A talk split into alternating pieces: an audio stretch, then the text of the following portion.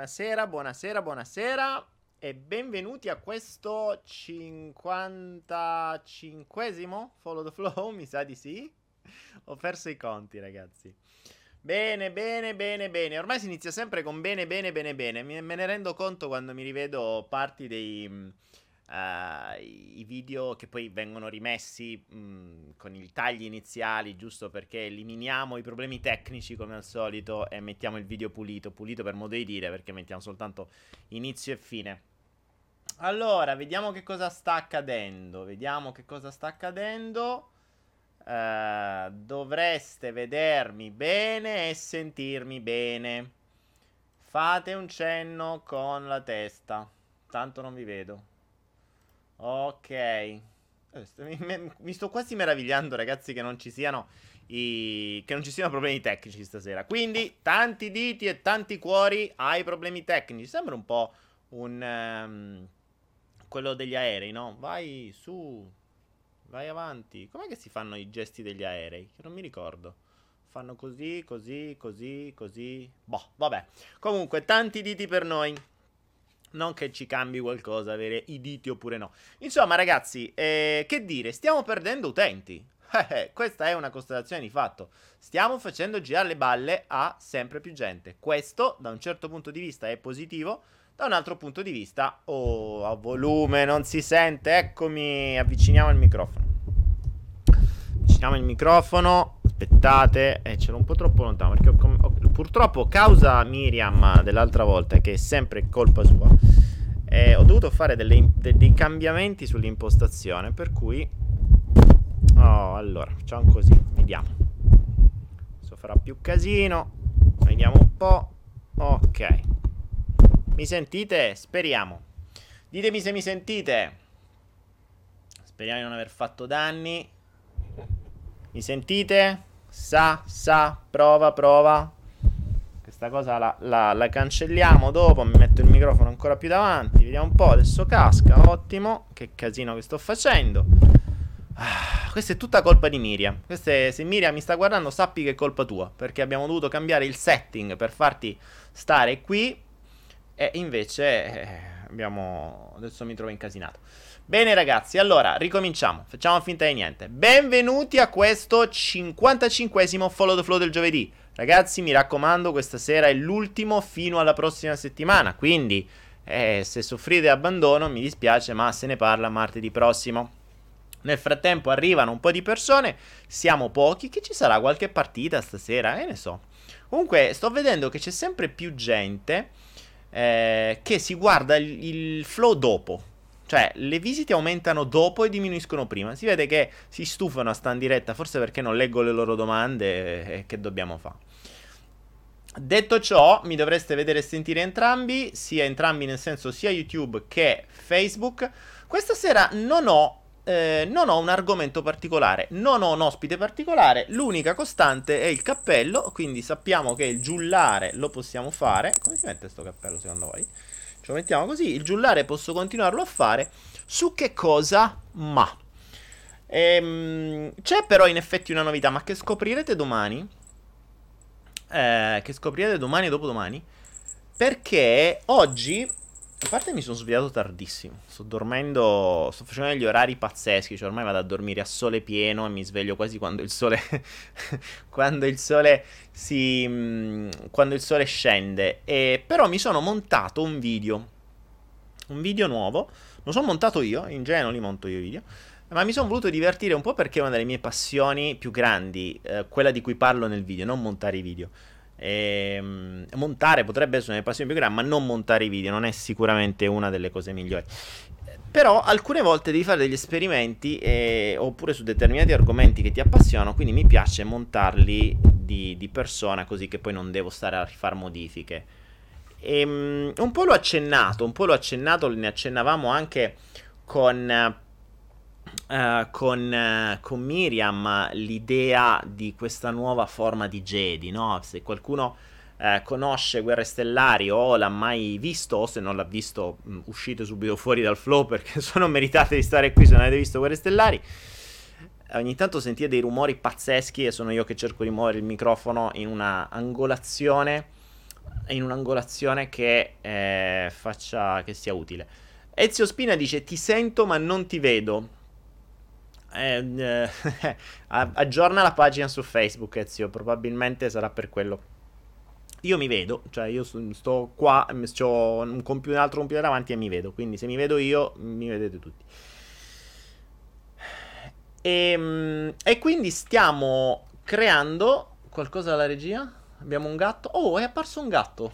Ecco, questo è il, il gatto. Questo è Tigro. Tigro, dovete sapere, abbiamo un gatto in diretta. Abbiamo un altro gatto in diretta che è lui, che ci sta per poco, però è arrivato il gatto.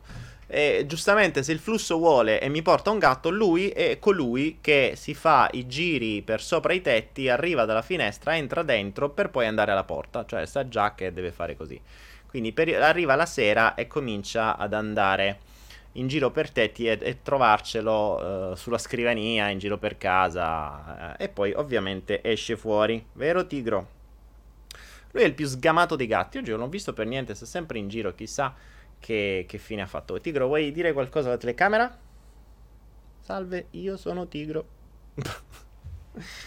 Stai, sei a posto? Ma vabbè, è tranquillissimo. E tra l'altro non so, dovrebbero, tra un po' dovrebbero sfornare un'altra cucciolata, non si sa di chi esattamente, se è lui che ha ingravidato di nuovo la, la femmina o uh, un altro gatto o qualcun altro, perché ogni tanto ne arrivano altri, si sentono del, dei litigi pazzeschi di notte.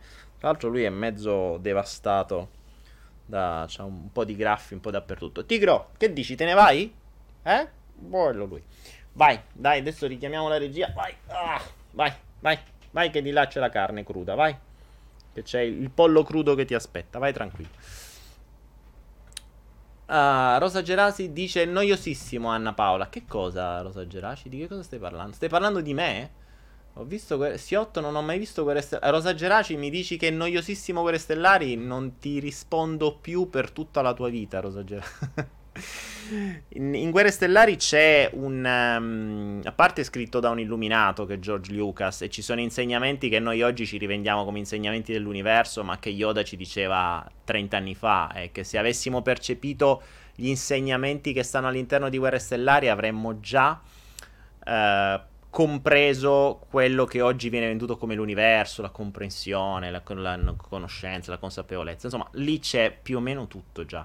Bastava soltanto vederlo in maniera un po' diversa, quindi non semplicemente come un film, un po' come Matrix. Matrix lo potete vedere come un film normale, oppure come un, un insegnamento dall'inizio alla fine. Idem per Guerre Stellari, soprattutto i primi tre, eh, perché uh, i primi tre, quindi quelli più vecchi, sono davvero pieni di contenuti. I nuovi sono molto più pieni di, di, effetti, di, di effetti speciali. Gli ultimissimi sembra che Lucas stia tornando un po' alle origini, quindi mettendoci più contenuto e meno effetti speciali.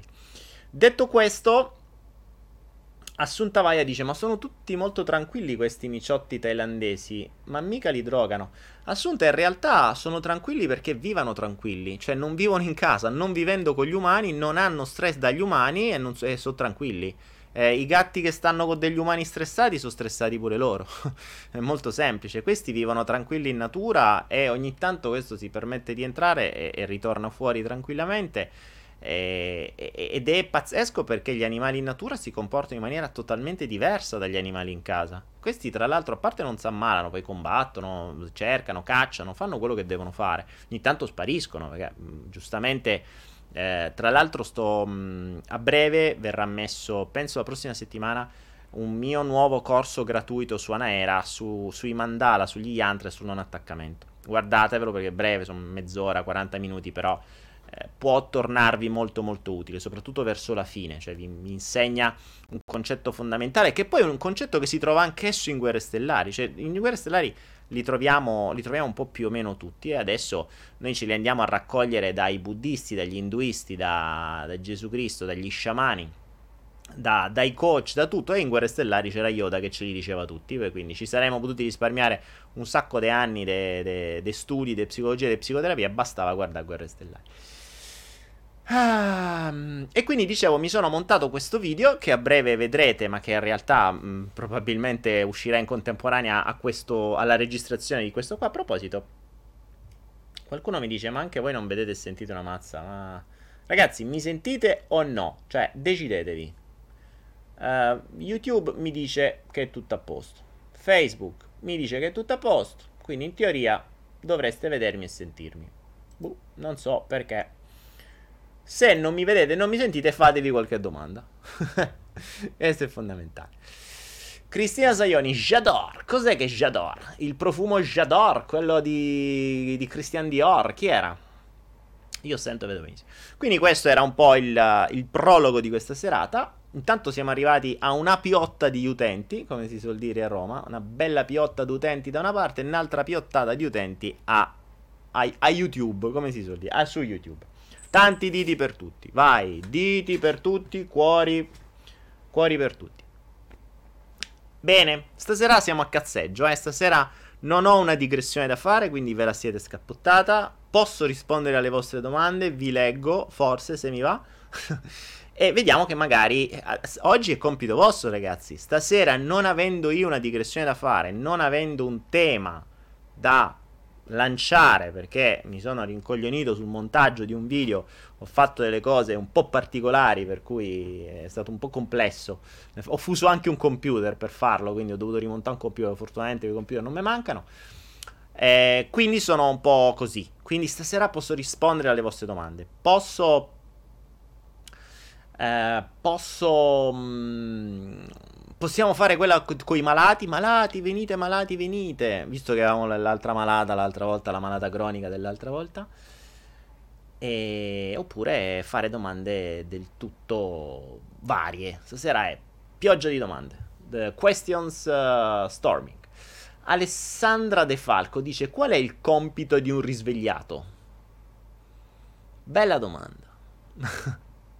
Innanzitutto definiamo risvegliato, perché io mi risveglio ogni mattina e già che mi sono risvegliato ogni mattina già so grato. Quindi la mattina tu ti svegli, dici, ah, mi sono risvegliato. Cioè, ieri ero, ero addormentato, mi sono risvegliato stamattina. Qual è il compito che ho stamattina? Arriva a fine giornata e andare a dormire di nuovo, in realtà.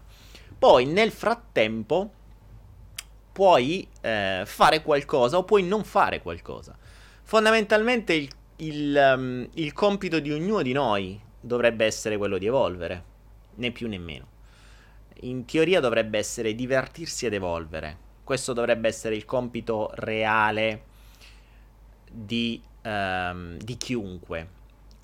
Mm, Alessandra specifica chi ha smesso di giudicare. Ok, Ora, come esattamente chi ha smesso di giudicare sia un risvegliato, questa equivalenza eh, semplice sarebbe da verificare.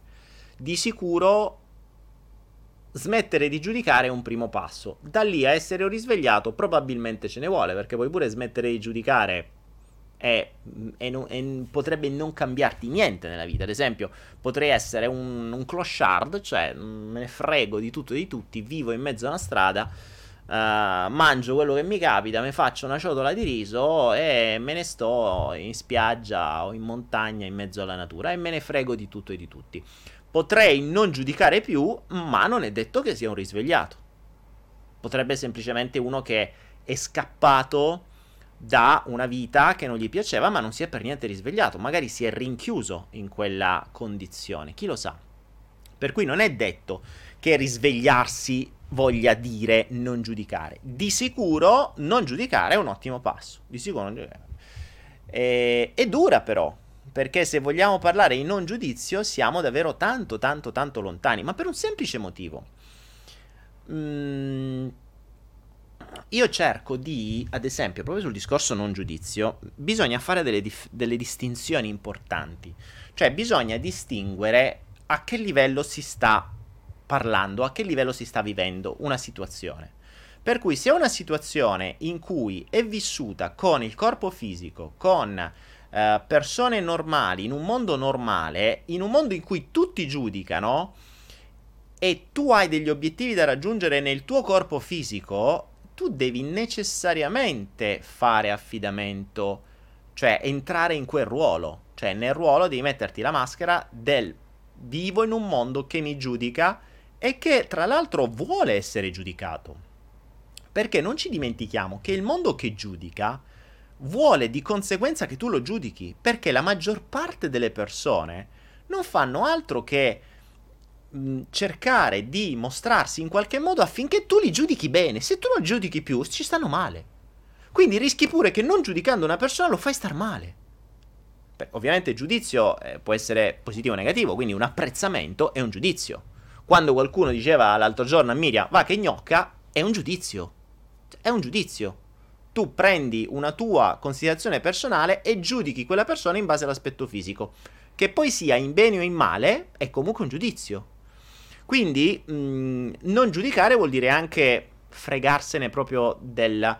cioè il non, non confrontare le persone, non eh, metterle su, pie- su, un piedistallo né buttarle dentro un baratro, fregarsene fondamentalmente. Cioè fondamentalmente frega. Quello che poi fondamentalmente fanno gli animali. Cioè, l'animale non è che ti guarda, il gatto che è venuto qui, non è che ha detto, ma io sto, che è tutte ste lusto casi, che è sto bordello? No, vi guardava con uno sguardo così, dice, vabbè, oh, sti cazzi. e faceva le fusa, tra l'altro, e tu tieni qua, gli fai qualunque cosa, gli fa le fusa. Perché sono tranquilli, sono sereni, non sono eh, rincoglioniti dagli, dagli, umani. Invece è diverso quando eh, ragioniamo ad, ad un livello diverso. Quindi se io parlo da uh, ego a ego, è ovvio che io scenda nell'ottica del giudizio, perché ne ha bisogno quella povera persona. Se invece parlo da anima a anima, o parlo con, o comunico, o canalizzo, o sono in contatto con delle vibrazioni diverse, a quel punto sono i primi loro che mi fanno notare nel caso in cui si caschi nel giudizio. Attenzione, ricordatevi, il giudizio è sia positivo che negativo. Quando voi dite, ah che bello questo, è un giudizio. Quindi eh, non, non, vedete il giudizio soltanto in eccezione negativa, perché questo viene costa- viene utilizzato costantemente. Che buono questo cibo è un giudizio. Comprendete? Quindi qualunque cosa è un giudizio e la mente ne è costantemente cioè, giudica costantemente qualunque cosa, è buono e cattivo, è bello e brutto, è alto e basso, è figo e gnocco, non è bello, cioè, me la trombo, non me la trombo. Cioè, sono tutte sono tutti giudizi che vengono dati costantemente dalla nostra mente, sia in bene che in male. Quindi è vero che teoricamente un risvegliato, in realtà se dovessimo parlare di, um, di vibrazioni di un livello diverso dal nostro, quindi più elevato da un certo punto di vista a livello vibrazionale del nostro, loro sono quelli che non giudicano. Infatti il, le basi sul... Um, le basi quando si... Infatti mi, fa, mi fanno sorridere a volte quelle persone che dicono di canalizzare angeli, madonne, cristi, santi e sciamani e le loro canalizzazioni sono piene di giudizio, sempre. E spesso e volentieri sono pieni di giudizio esattamente come loro giudicano, cioè nella stessa maniera, quegli angeli che canalizzano la pensano come loro, che, sta, che qualche culo, eh.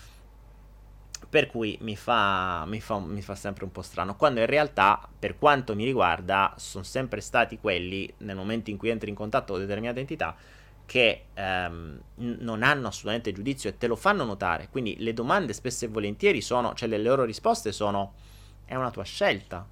Cioè, non, non c'è giudizio. Ehm, c'è una scelta, non c'è un giudizio. C'è un libero arbitrio, c'è una scelta, ma non c'è un giudizio il bello e brutto, be- um, cattivo o buono, doloroso o piacevole, quindi anche il piacere e dolore è un giudizio. Anche perché non ci dimentichiamo, lo stesso principio piacere e dolore può essere sconvolto nella stessa mente degli umani. Cioè, qualcosa che per una persona è un piacere, per un altro potrebbe essere un dolore e viceversa. Sappiamo che ci sono i masochisti, ad esempio, i masochisti che provano piacere dal dolore. E allora come lo giudichi? Cioè a te ti mettono, che ne so, nago in pancia, te fa male, a un altro gode. Eh, e quindi che cos'è bene, che cos'è male, che cos'è piacevole, che cos'è sgradevole e che cos'è doloroso. È tutto altamente soggettivo ed è sempre basato sulla, sulle proprie esperienze personali. Claudio Cavallaro dice il giudizio può essere costruttivo o distruttivo. Eh, sì, mh, mm, più che un giudizio dovremmo ragionare su un Ehm, ma ne avevamo già parlato di questo comunque. Ehm, più che giudicare dovremmo osservare. Cioè il giudizio presuppone un'osservazione, presuppone che questa osservazione di qualcosa esterna viene filtrata dai nostri filtri, soprattutto dalla nostra attenzione selettiva, e in base a questo viene sputato fuori un giudizio. Ma lo, l'osservazione oggettiva è diversa. Cioè, una cosa è dire a una persona: Ho notato che il tuo tono di voce si è alterato nel momento in cui abbiamo cambiato discorso e abbiamo toccato il discorso X. Come mai? Allora io dico: Ho notato questo e ti chiedo spiegazione. Ed è già un corretto parlare. Cioè, così stiamo parlando correttamente. Diverso è invece. Um, ah, ho visto che ti sono andato sui coglioni. E dici, ah, che? Che cazzo stai a dire? Eh, perché il tono di voce è classico, io so che tutte le volte che uno prende il tono di voce, gli sono andato sulle palle. Ma che cazzo stai a dire? Capite? Questo è un giudizio, non solo è un giudizio, ma questa è una interpretazione basata sulla propria esperienza, non sull'oggettivo. Quindi siamo passati dall'oggettivo al soggettivo. La, l'oggettivo è io mi sono reso conto che, oppure mi è sembrato, perché non è detto che mi sono reso conto, mi è sembrato che a un determinato punto della conversazione il tuo tono si è imbruttito, si è eh, già imbruttito è, è diverso, è, è, già un giudizio, si è oscurato, si, è, si è, è cambiato ed è andato in una modalità più grave, modalità che nella mia esperienza spesso viene usata da chi magari si è arrabbiato, si è offeso o qualcosa, ma è la mia esperienza. Ti ho fatto notare questa cosa. Come mai il tuo tono è cambiato? E così si chiede una domanda. Se le relazioni si basassero su principi del genere sarebbe tutto più facile. Invece nelle relazioni si parte dal principio tu mai, eh, mai detto una cazzata oppure tu, che ne so, eh, eh, ma, mai preso per idiota. E ma che? Boh. Quando in effetti potrebbe essere assolutamente opposto o diverso, oppure la persona sta a pensare ai cazzi sua per qualcos'altro. Quindi non date mai nulla per scontato. Ecco, imparate se volete davvero avvicinarvi, avvicinarvi all'illuminazione, la vedo dura. Eh, se volete davvero iniziare a cambiare il vostro modo di rapportarvi con voi stessi e con gli altri, più che giudicare, cercate di essere quanto più oggettivi possibili nella comunicazione. Cioè, spiegate la vostra esperienza, non giudicate quello che vedete in base alla vostra esperienza. Sono due cose diverse.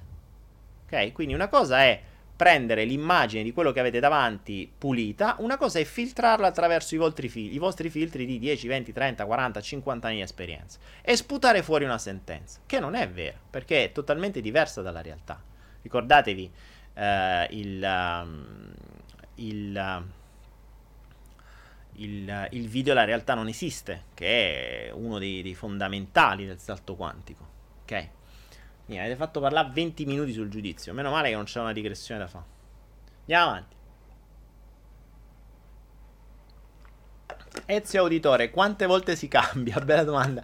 Ma Ezio, dipende. Tu cambi centinaia di volte al giorno. Uh, se pensi che le tue cellule, se non ricordo male, um, la tua cellula più vecchia ha un massimo di due anni. Quindi tu ogni due anni hai un corpo totalmente nuovo, nel senso che non c'è una singola cellula del tuo corpo che sia più anziana di due anni. Quindi tecnicamente ogni due anni tu c'hai un corpo nuovo. Poi mi dici perché invecchi e lì c'è tutta una storia dietro del perché invecchiamo. Ci sono diverse teorie, diverse logiche e ovviamente più siamo stressati, più ci intossichiamo, più invecchiamo. Però mh, mm, il il, uh, cambiamo veramente, c- cambia tutto nel, nell'universo. E poi il fatto che noi cambiamo, ecco, il nostro corpo cambia di sicuro, la nostra mente non lo so. La nostra mente a volte si, i, si uh, va in letargo, va in letargo così tanto da non cambiare. A volte sembra che tu fai dei cambiamenti eppure a distanza di anni, malgrado mille cambiamenti nella vita, ti ritrovi sempre negli stessi schemi. Tu ti chiedi ma come cazzo è possibile? Che finisci sempre negli stessi schemi, che è quello che mi chiedo anch'io come fame persone. Però a quanto pare eh, accade questo. Accade questo. Angela mi dice ogni sette anni è vero. Sì, mi pare ogni sette anni, giusto? Eh, forse due anni è quella più giovane, sette anni è quella più vecchia. Vero, le, per quanto riguarda le cellule. Grazie Angela per la, per la, la sottolineatura. E Erika ci dice perché il giudizio degli altri ci fa male? Ehm, Erika, eh, io non generalizzerei. La domanda più corretta sarebbe perché il giudizio degli altri ti fa male? Perché metti in mezzo tutto il mondo? È bello questo, cioè mal comune mezzo gaudio. E il giudizio degli altri ti fa male. se mi dovesse far male il giudizio degli altri mi sarei dovuto suicidare. Cioè, nel momento in cui fai quello che faccio io e si mette in mostra e prende per il culo il mondo, eh, cambia le sue idee, dice le cose come stanno, tratta male la gente nella speranza che capisca eh, se, se, scrive i fastidi e, e si va a risolvere. Eh, uno come me che riceve merda costantemente tutti i giorni. Ehm e che riceve merda tutti i giorni, figurati. Cioè, se io mi facessi i problemi del giudizio degli altri, mi sarei dovuto tagliare le vene. Eh, ragazzi, ricordatevi una cosa: se avete paura del giudizio degli altri, non dovreste fare assolutamente niente. Niente. Il, um, il giudizio, Andreas dice: il giudizio serve a migliorare. In realtà, il giudizio non serve a migliorare, è l'osservazione che serve a migliorare. Perché il giudizio è una sentenza che tu dai in base a una tua logica. L'osservazione è diversa, cioè diamo dei feedback, non dei giudizi. Ecco, distinguiamo la differenza tra feedback e giudizi. Il feedback è ho notato che la tua espressione è cambiata quando ho detto questo. Ok? Ho notato che ti ho fatto girare i coglioni, è un giudizio. Un feedback è ho notato che. Oppure no, mm, il, il giudizio è Ehm, ho visto che adesso mi odi. È ancora peggio. Addirittura quelle letture della mente. Insomma, se studiate PNL c'è un mondo su questo, sui presupposti, sulla lettura della mente, sulle equivalenze complesse, eccetera, eccetera. Quindi mh, abituiamoci a switchare la nostra mente ai feedback e non ai giudizi. È molto più sem- no, sarebbe molto più semplice, sarebbe molto più costruttivo. Il feedback ti aiuta. Il feedback è quello che dice eh, cioè, se io vedo una persona col prezzemolo tra i denti, io posso dirgli, vedi questo è sporco e non se lava, oppure vedi che è brutto, e sono giudizi, e non aiutano la persona. Se invece gli dico, il feedback è, non so se hai notato, ma hai del prezzemolo tra i denti. Questo è un feedback. La persona dice, oh cacchio, grazie. Questa è un'osservazione che è utile. Se invece gli dici sei brutto, sei un cesso, oh, dice ah, vaffanculo. Cioè, ok, andate su un giudizio e vi ribeccate un altro giudizio.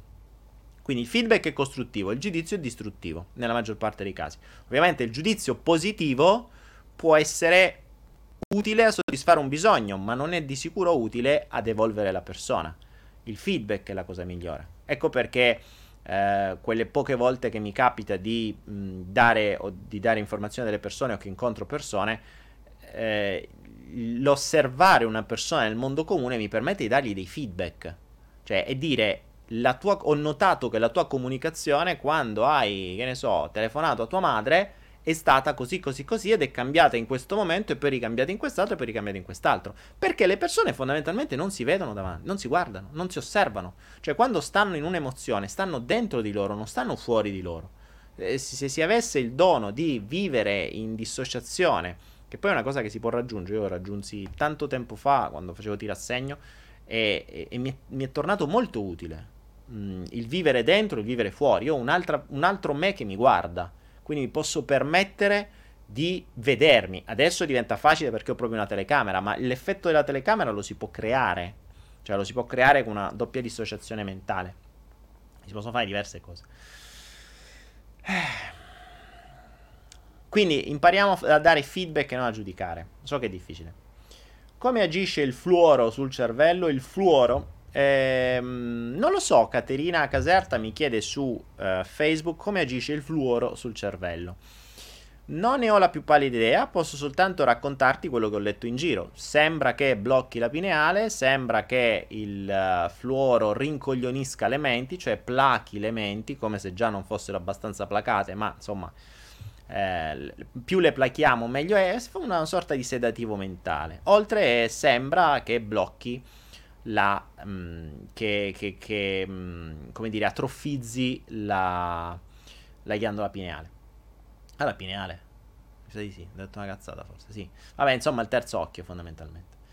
Calcifica la ghiandola pineale. Ecco Giulia Mariani, dice, dice, che calcifica la ghiandola pineale. Però io non l'ho mai vista una pineale calcificata dal fluoro, quindi faccio riferimento a quello che leggo. Eh, ecco, anche in questo caso non vivendo cose mie che non sono mie io vi dico, non ho esperienza diretta, non ho fatto nessun esperimento io personalmente, posso credere a una cosa, posso non crederci. Quindi ci sono sempre medici che ti dicono il fluoro è fondamentale e medici che ti dicono e al- altri studi che ti dicono il fluoro ti, eh, ti calcifica la pineale.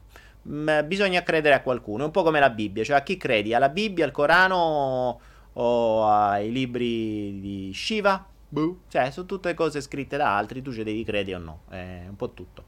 Quindi sì, probabilmente farà male. L'effetto, credo che l'effetto quello abbastanza realistico sia quello che plachi la mente, cioè che rincoglionisca un po' la mente. Poi per il resto.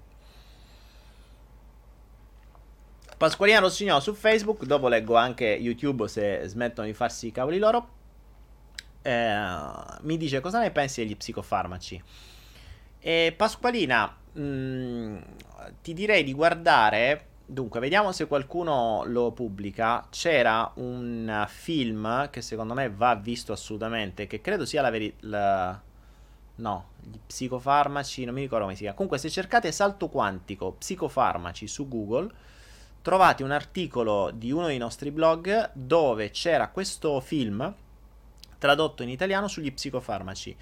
E, ehm, è pesante perché scoprirete la verità sugli psicofarmaci, scoprirete come sono nati, chi li ha inventati, perché esistono e che business c'è dietro. Uh, io sinceramente la maniera in cui uso gli psicofarmaci è quella di investire sulle aziende che le producono. Uh, uno dei concetti di usare il sistema è questo.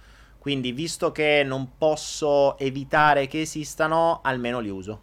Quindi, eh, sono azionista di buona parte delle aziende che producono psicofarmaci. Vedi Pfizer, vedi Procter Gamble, Roche e compagnie. Ovviamente per quel poco che si possa fare, però di sicuro quelle non muoiono mai, eh, perché ricordatevi che ormai il, uh, l'andazzo è quello di mandare sotto psicofarmaci i bambini da piccoli. Oggi come oggi è un attimo che si va a finire in asilo già eh, la maestra ti dice ah il bambino non sta seduto insieme a tutti gli altri a tre anni e quindi è iperattivo. Inchia, voglio vedere cioè, sono rincoglioniti quelli che a tre anni stanno seduti perché un bambino a tre anni che è nato da poco vuole scoprire il mondo se tu già lo ingabbi e lo incastri nei, nei dettami del, del pecorame eh, e, e del gregge è preoccupante quindi mh, dovremmo mandare dal medico i genitori dei bambini che stanno seduti a tre anni. È quello che invece quello iperattivo. iperattivo è, il bello è che prima parlavamo di giudizio, no? La medicina, la, la psicoterapia o la psichiatria si basa su dei giudizi. Cioè, se vedete quel film, come sono nati gli psicofarmaci, sono nati perché di fondo eh, gli psicologi non erano dei veri e propri medici, non si sentivano dei medici. Uno perché non potevano dare medicinali, perché, e poi perché non c'erano malattie. Cioè, un, uno che cura un cuore, ti fa, eh, che ne so, ti fa un trapianto di cuore, è un medico, è figo, no? Uno che ti aggiusta un osso, è, è figo. Uno che ti, eh, ti cura un, uh, che ne so, un tumore, è un medico figo. Tu che fai, psicologo, a suo tempo, quando è nata sta cosa? Tu che, che fai? Chiacchieri con le persone. Tra l'altro con Freud, con, con, con psico- la psicoterapia spesso e volentieri si basa su Freud. Freud non ci ricordiamo che non ci dimentichiamo che Freud è diventato Freud perché il nipote è il più grande manipolatore del mondo. cioè, il nipote di Freud è Bernays, quello che ha cambiato il mondo, cioè quello che è il, il creatore della, del marketing, il creatore del, di tutte le campagne che hanno lanciato le sigarette, le armi, che hanno lanciato le guerre, che hanno fatto di tutto di più. C'è un mio o meglio, c'è un film che ho pubblicato su Bernays su, eh, sul mio canale YouTube, guardatevelo perché è sconcertante. Che poi si lega ai Rothschild e a tutto il sistema, quindi siamo sempre lì. Quindi mh, gli psicologi nascono col giudizio.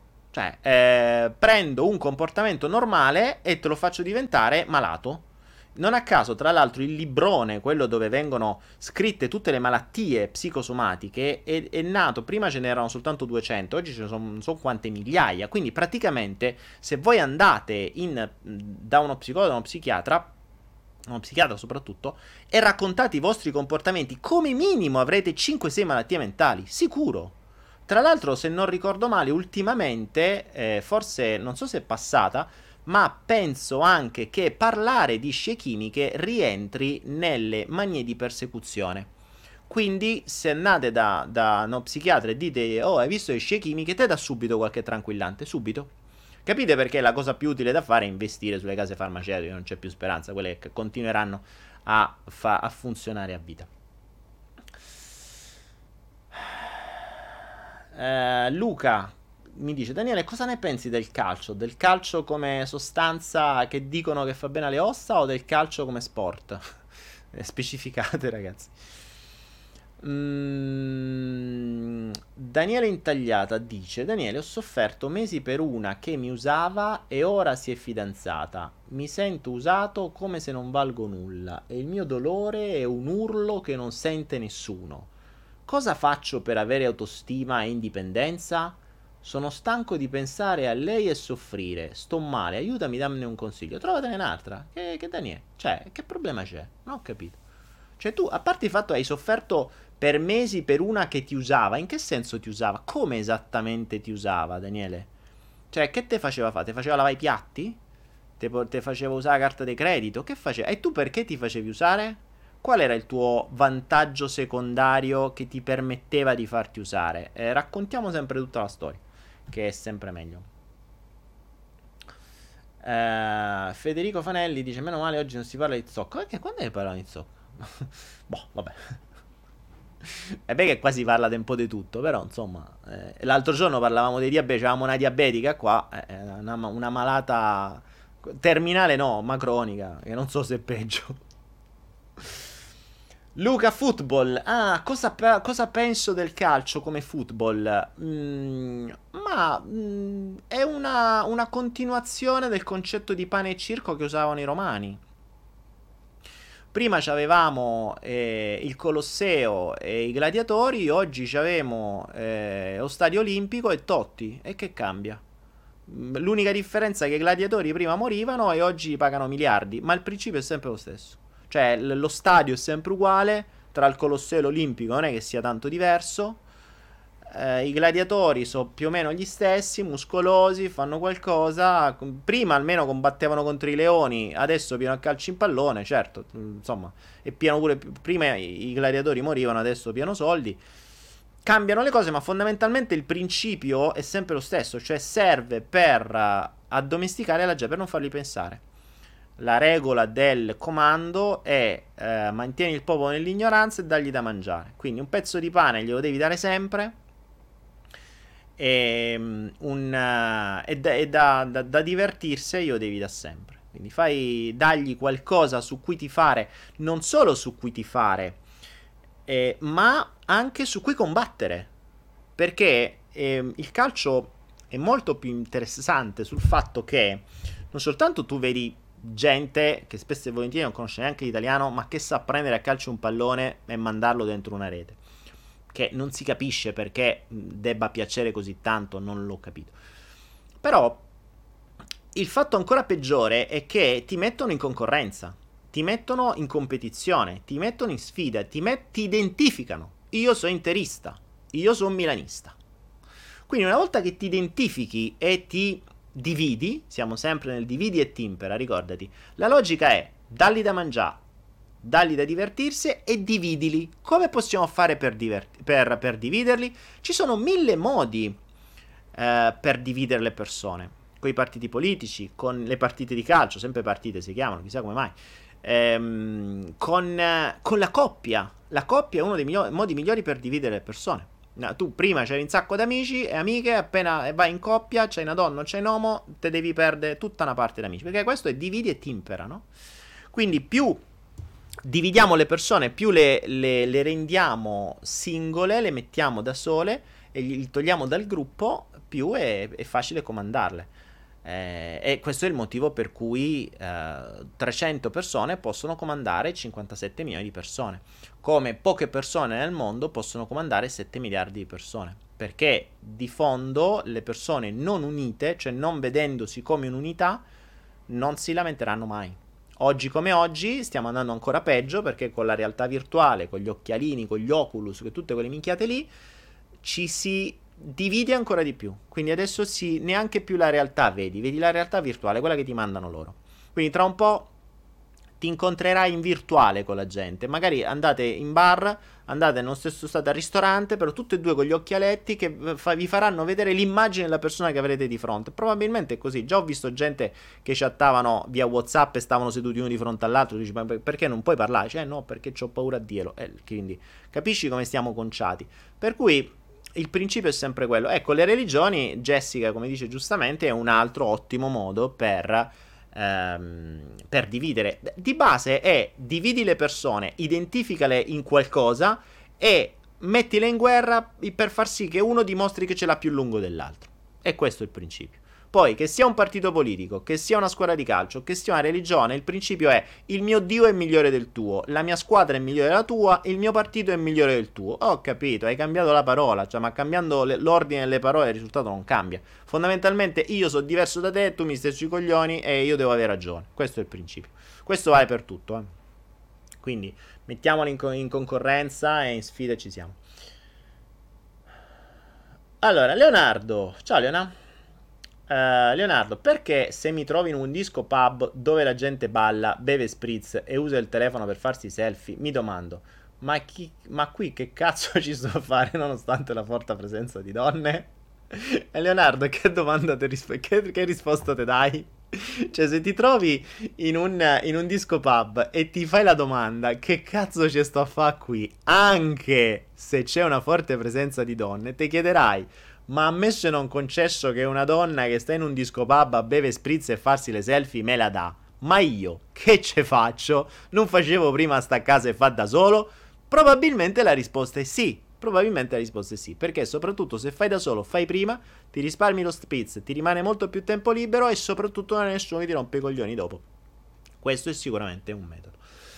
Hai mai visto Black Mirror? Mi dice Daniele Marchese. No, non l'ho mai visto. Che cos'è Black Mirror? Devo segnarlo nel mio quaderno dei video da vedere. Adesso chiedo alla regia di scrivere sul quadernino delle cose da verificare. Black Mirror. Lo, lo specchio nero. Bello, mi piace. Daniele, perché odi gli uomini? Non ho mai detto che odio gli uomini. Uh, Ezio Auditore mi dice su, su, su YouTube perché odi gli uomini? Ma se odiassi gli uomini non starei qua. Non starei qua. Um, ti direi che li compatisco più che altro. Li compatisco. Uh, cioè, vivo in compassione con loro, nel senso che li vedo, li compatisco, cioè compassione, vivo la, attenzione, comp- compassione non è una, una brutta parola, eh, non deve essere vista in eccezione negativa, è compassione, cioè io vivo la loro stessa passione. La, la, percepisco, la posso capire, vengo da quello stesso mondo per cui l'ho passata, so che si può superare, ma vedo anche che la maggior parte della gente non vuole. Quindi, quindi è, e per cui mh, non puoi aiutare chi non vuole essere aiutato. La maggior parte della gente vuole andare dai coach, si diverte, vai a pagare un sacco di soldi sapendo che fondamentalmente serve solo come scusa per dire eh beh io sto male però vado dal coach, però vado dallo psicologo, però vado... E la fortuna de- della maggior parte delle, delle, discipline che ti fanno pagare un sacco di soldi per un sacco di sessioni che non risolvono un cazzo. Cioè fondamentalmente servono per avere una scusa per dire, per demandare a qualcun altro la risoluzione di un problema che tu in realtà non vuoi cambiare. Ed è impossibile che una persona che non ti conosce, che non vive con te, che non ti vede nella vita reale e che creda semplicemente a quattro minchiate che tu gli racconti e lavora su quello, dimenticando che le prime cose che la persona gli racconterà sono proprio le cose che non servono a niente.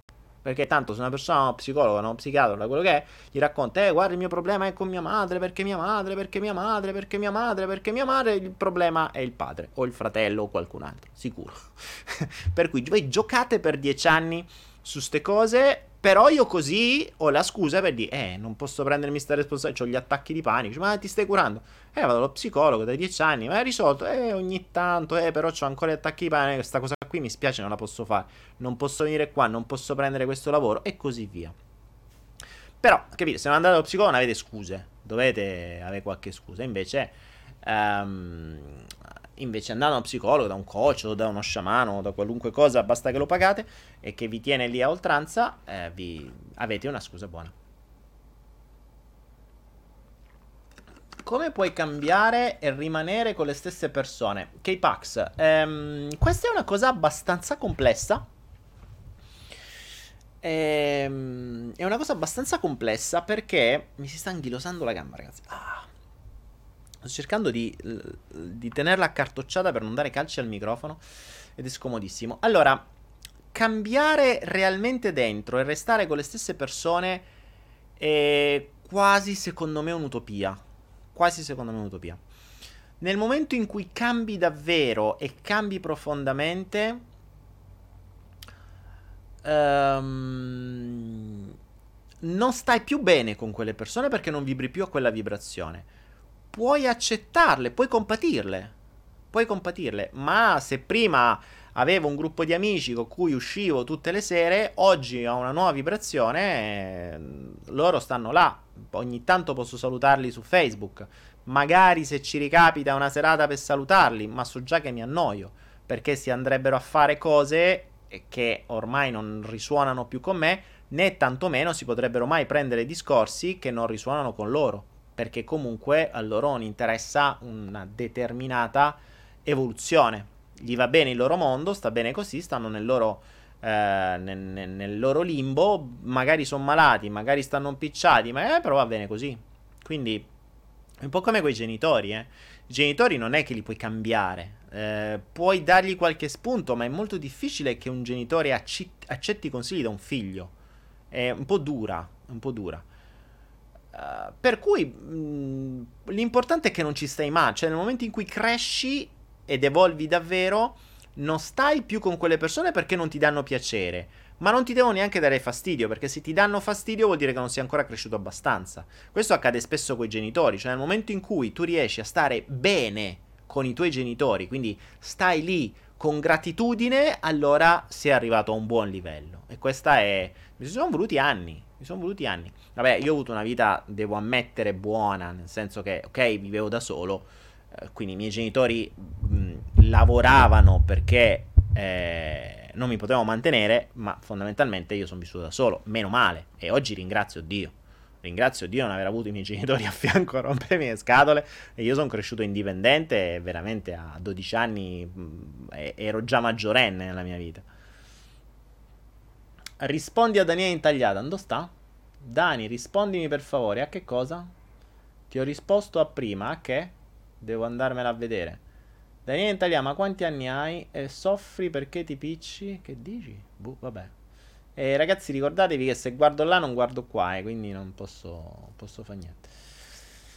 Um, Emanuele Mento, e se vado a trovarlo io in Thailandia? Emanuele, io te lo sconsiglio vivamente. E poi magari un caffè ce lo prendiamo. Però mi basterebbe un caffè per farmi odiare, eh, non, ti, non ti preoccupare. Daniele domanda, ma quando gli Elohim o coloro che controllano il mondo avranno ottenuto il dominio totale, tutti i soldi e l'oro del mondo, tutte le aziende e gli stati del pianeta. E allora che ci faranno? E che ne so, mica so io l'Elohim. Federico Fanelli non ne ha più pallida idea di che cosa se ne faranno. Ma chi ha, mh, mm, chi ha bisogno di potere eh, non è un problema di quanto ne ha o perché ne ha. Il, l'ego è affamato di potere. Cioè, quanto più è insicuro tanto più ha bisogno di cose esterne per sentirsi sicuro. Poi diventa una sorta di droga. Um, e come il denaro, il denaro può diventare una sorta di droga, cioè l'ottenere sempre di più può diventare una droga senza neanche un, un vero e proprio motivo. Perché c'è gente che ne ha talmente tanti, dice che cazzo li fai a fa? Perché a 60 anni sei stramiliardario e continui a alzarti alle 7 di mattina e a lavorare come un mulo? Ma perché? Se tanto c'hai i soldi, se tu ti fermassi oggi ci avresti i soldi per te, i tuoi figli, i tuoi nipoti, i tuoi tre nipoti. No, invece no, perché è la loro identità. Perché se non facessero quello non saprebbero più chi sono.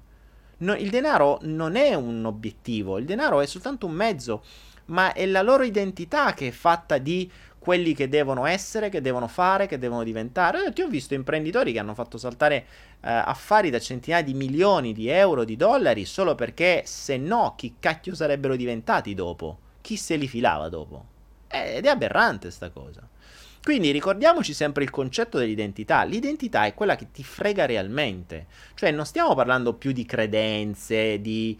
Uh, di, uh, di Daniele, adesso ho trovato la tua domanda, adesso la fermo un attimo e la vedo. Eh, non stiamo parlando di... Eh, oddio, mi sono perso il pezzo. Stavo di prima, ho letto mi sono distratto. Mio, mia sezione visiva è pazzesca. Eh, che cazzo stavo parlando prima? Madonna, mi sono, son per... C'ho veramente l'Alzheimer ormai, eh? Madonna. Vabbè, rispondiamo a Daniele intagliato. Daniele mi usava, questa è quella di prima che usava lui, mi usava parlando di scopare e fare figli. Uh, pensavo mi volesse bene e mi ero innamorato follemente di lei, ma in realtà non le interessava. Parlarle mi faceva sentire meno solo e con la mia ansia. Non mi ha contattato due mesi, ho vissuto male in solitudine e nei miei film mentali.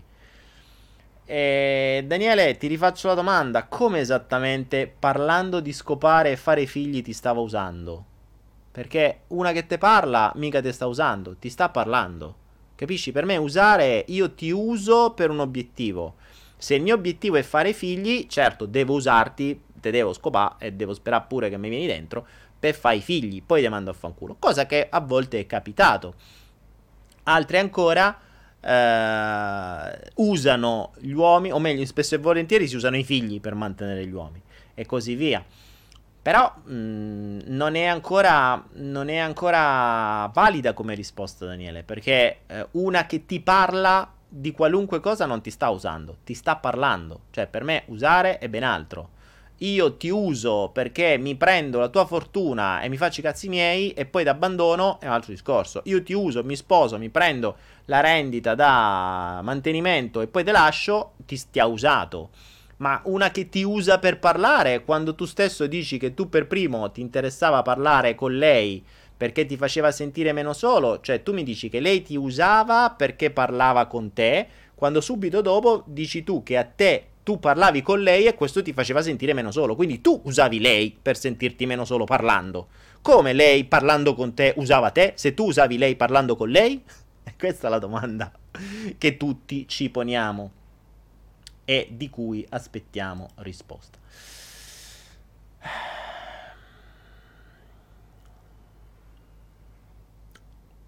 Vediamo. Andiamo avanti. Puntura di insetto nel pollice. Oh, allora. Michele il porco wise dice: Ah, Daniele, azzozzone. Capirai, uno che si chiama Michele il porco wise dice a me azzozzone. Ma che stai a dire? Mi ha fatto credere che ci tenesse a me, ma mi usava come passatempo. E ho capito, tu l'hai fatto credere che ci tenevi a lei e la usavi solo per parlare e non sentirti solo. Che cambia? E l'hai detto te prima, eh? Cioè, eh, non è che hai detto che eh, eh, mi, mi ci volevo fare una famiglia, che ne so. Hai detto io lo usavo per, eh, per parlare così non mi sentivo solo. Adesso che non ce l'ho più per parlare, mi sento solo. Eh, parla con qualcun altro. Vai nella chat di Follow the Flow e parla. C'è un sacco di donne qualche donna con cui parlare la trovi sicuramente.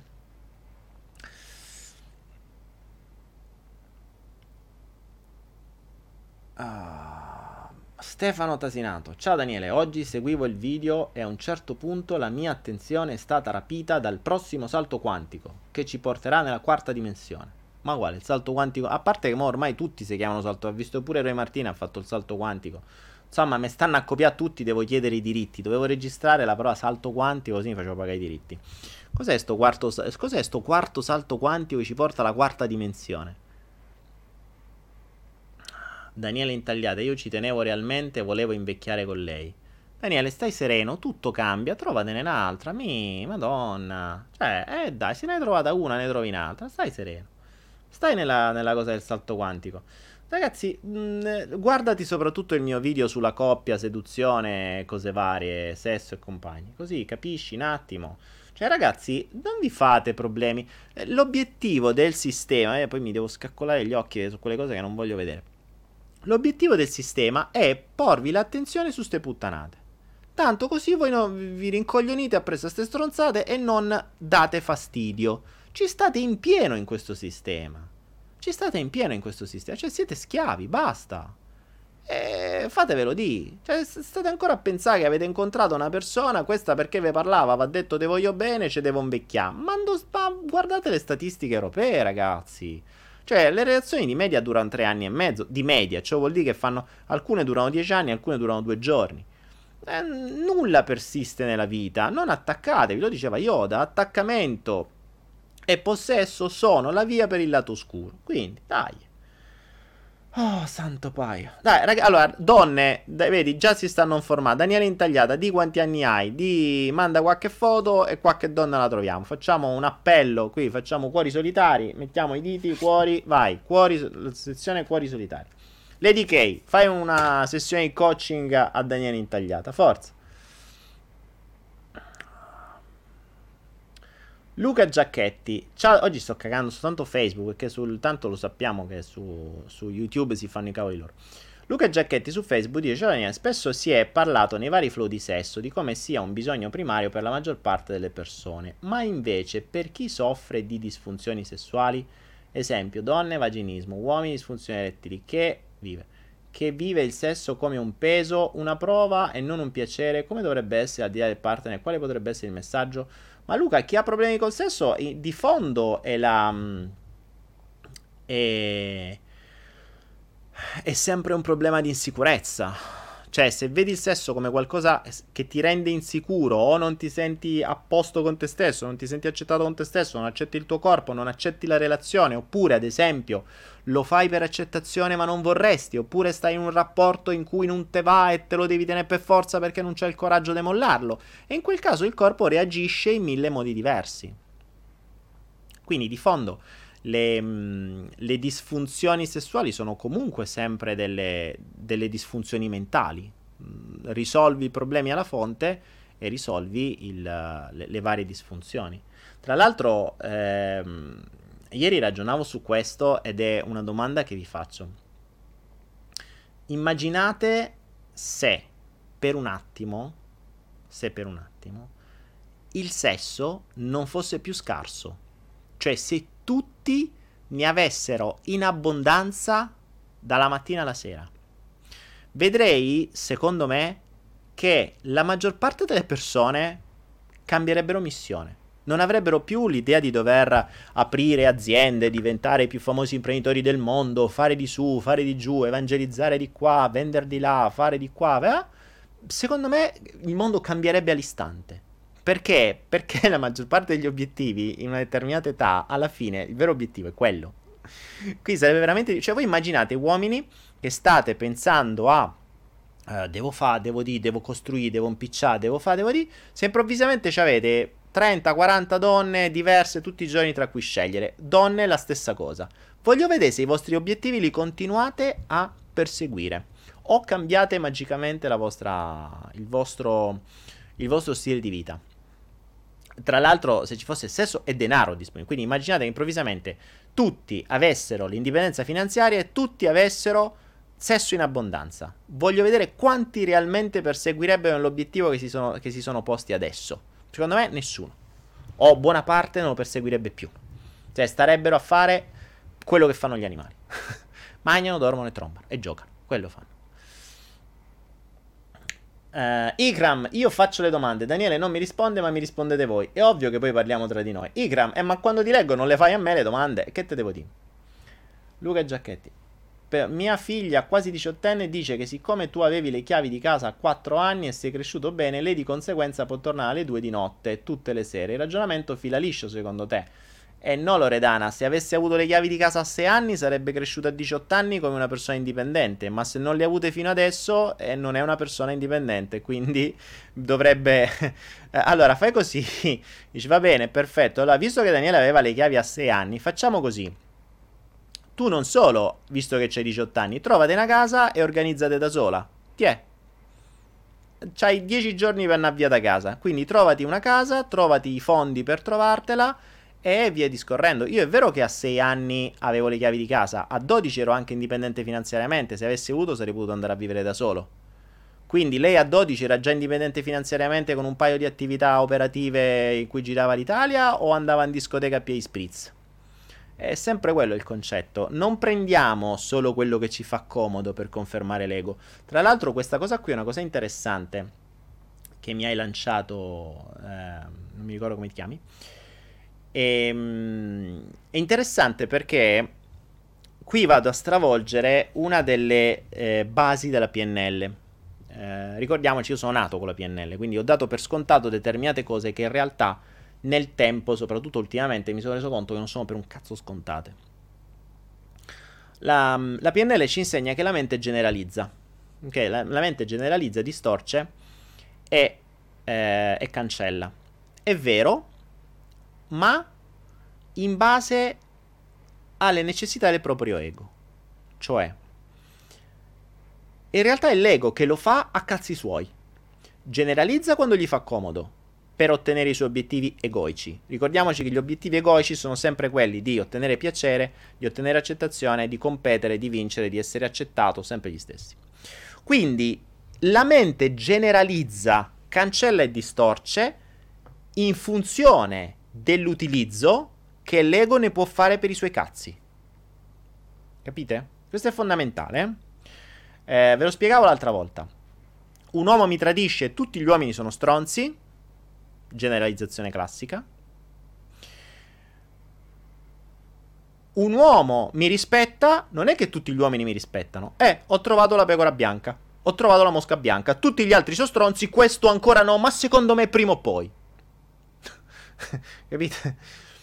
Oppure in, maniera molto più semplice, eh, che ne so, eh, rispetto la natura e so che l'acqua è importante, la, eh, la, quando mi lavo i denti chiudo l'acqua per non spenderne centinaia di litri, poi mi devo fare un tè per aspettare l'acqua calda dal boiler, ne apro 150 litri perché deve uscire quella calda. Oppure mi cerco, che ne so, una casa con la piscina perché, vabbè, rispetto, risparmio 10 litri quando me lavo i denti. Ma i 7000 litri di piscina, sti cazzi, perché vuoi mettere a sta in piscina?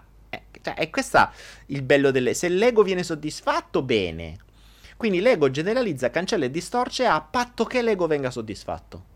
Questa è simpatica, questa è una cosa che la PNL non ci dice che ho scoperto ultimamente molto, molto, molto interessante che stravolge un po' i principi di PNL stessa. Ma vabbè, la PNL basa fondamentalmente tutto sull'ego, cioè non fa una differenza tra ego e anima, quindi basandosi tutta sull'ego perché è l'ego che paga, se no non è che l'anima gli paga 1500 euro dei corsi o 200 euro dei coaching ai, ai coach, è l'ego che paga, quindi necessariamente deve, deve eh, essere l'ego a essere soddisfatto. Qualcuno mi chiedeva dov'è il cappello, ecco qua il cappello. Ragazzi, benvenuto al giullare. Dai, adesso facciamo il giullare. Vania! Le, Assunta Vania, Lady, in che senso è colpa tua? Ah, boh. Allora, Daniele, parlando di attaccamento, Ikram, ho beccato la tua domanda. Mm, io vorrei avere delle relazioni stabili con le persone, non per forza a livello sentimentale, però poi inconsciamente se qualcuno cerca di attaccarsi, io mi allontano. Ikram. Eh vabbè, questo è abbastanza classico, l'abbiamo visto decine di migliaia di volte, questa storia qui. Ehm, è la classica paura d'abbandono. Mi allontano prima io, prima che mi abbandonano loro, così non soffro. Mm, è abbastanza classica. Abbiamo avuto Miriam qua ieri, che è più o meno stessa, lo stesso personaggio. Ehm, il, um, il, la, la, mancanza, la, la paura d'abbandono ti permette, o meglio, ti costringe a dover avere sempre gente vicino. Ma ovviamente tu hai paura che questa gente, quando tu ti attacchi, ti abbandoni, perché è quello che hai sempre vissuto e che continuerai a rivivere finché non lo risolvi. Quindi inconsciamente lo sai. Allora che fai? Prima di abbandonarmi lui, l'abbandono io. Questo è classico, ad esempio, nelle relazioni di quelle che appena si rendono conto che si stanno attaccando emozionalmente, magari fanno danni, oppure lasciano, oppure si allontanano, oppure vanno un viaggio, oppure trovano una scusa, oppure qualunque altra cosa. E questo vale sia per le relazioni sentimentali che per qualunque altro tipo di relazione. Quindi eh, lavora sul tuo abbandono. Qualcuno diceva, eh, Daniele, su, su, Facebook, come mai eri indipendente a 12 anni e a 18 te volevi suicidare? Ma perché il suicidio non è legato al, al fatto di avere i soldi. I soldi non servono assolutamente una minchia. Io non è mi volevo suicidare perché ero povero. Cioè, non era il problema quello, è perché ero solo. Cioè, eh, vedere, è vero che a 12 anni ero, il, um, ero indipendente finanziariamente e mi facevo i cavoli miei in giro per l'Italia. È anche vero che ero da solo. Cioè, i miei rapporti erano con persone di 50, di 60 anni che mi vedevano come il bambino prodigio. Sì, ma fondamentalmente io non avevo amicizie, non avevo... Um, sì, scuola, ma a scuola ero bullizzato, ero il, il più bravo della classe, ma il, quello più preso per il culo. Eh, quindi mh, a scuola ci andavo, sì, ero bravo perché dovevo e va bene. Ma poi appena uscivo da scuola mi facevo i cavoli miei. Tra l'altro ero così bravo perché? Perché poi a casa non dovevo studiare, perché studiavo in classe e non avevo bisogno di studiare a casa, o se studiavo a casa studiavo in un attimo. E, e poi facevo i cavoli miei, facevo i miei business, facevo di tutto e di più. Cioè, hanno fatti talmente tanti di business da, tra i 6 e i 18 anni, la metà basta. Quindi il denaro non è un, un, elemento di felicità, anzi, in linea di massima il denaro non fa la felicità. Il denaro più ne hai, più ti stressa. O, o ti, stress, ti stressa farlo, ti stressa poi mantenerlo, e una volta che ne hai fatto ne vuoi fare ancora di più, e ti stressa farne di più, e poi ti stressa mantenerlo ancora di più. Quindi è uno stress costante. Eh, questo perché la società non ci ha addestrato a farlo e metterlo a rendita e a mantenerlo e, e si dovrebbe fare in assenza di stress o col minor stress possibile. Il che non è semplice perché devi, devi, prima di tutto saperlo fare, saper creare rendite, ragionare in rendita e devi saper generare delle cose senza attaccartici. E poi devi saperle mantenere, ma tutto questo senza stress, cioè con passione, con impegno, facendoti un culo se serve e poi eh, facendolo però con divertimento, cioè facendolo non attaccato all'obiettivo, ma godendoti il processo, quindi divertendoti nel processo. Se non ti diverti nel processo, stai già sulla cattiva strada. Perché stai facendo qualcosa che ti dà fastidio o che non ti piace, è inutile, a lungo andare verrà a... pagherai. Cioè, se ne accorgerà, te ne accorgerai. Uh, lo stesso progetto se ne accorgerà. Cioè, se tu lavori per un progetto, fossi anche tuo, il progetto ha un'anima, qualunque cosa tu crei, e come ho sempre chiamato i vari progetti come i bambini, come i figli, i figli si accorgono di ciò che senti e se il padre lo sta mantenendo con sforzo, esattamente come un bambino, il progetto si ribella e ti manda a fanculo o fallisce. Quindi ti abbandona, il bambino ti abbandona così come il progetto ti abbandona, così come l'azienda ti abbandona, così come tutto ti abbandona. Ecco, se iniziassi a ragionare in questo senso, cioè l'anima non l'abbiamo solo noi, ce l'ha qualunque cosa che vi circonda, animata e inanimata. Lo stesso progetto ha un'anima, cioè il progetto, l'idea, l'idea è un insieme di vibrazioni e in quanto insieme di vibrazioni ha una sua coscienza, una sua logica, ha una sua vibrazione di suo, quindi tante piccole idee che si uniscono in un progetto univoco diventa una nuova idea, diventa una nuova vibrazione, una nuova anima, un nuovo personaggio. Quel personaggio ha potere.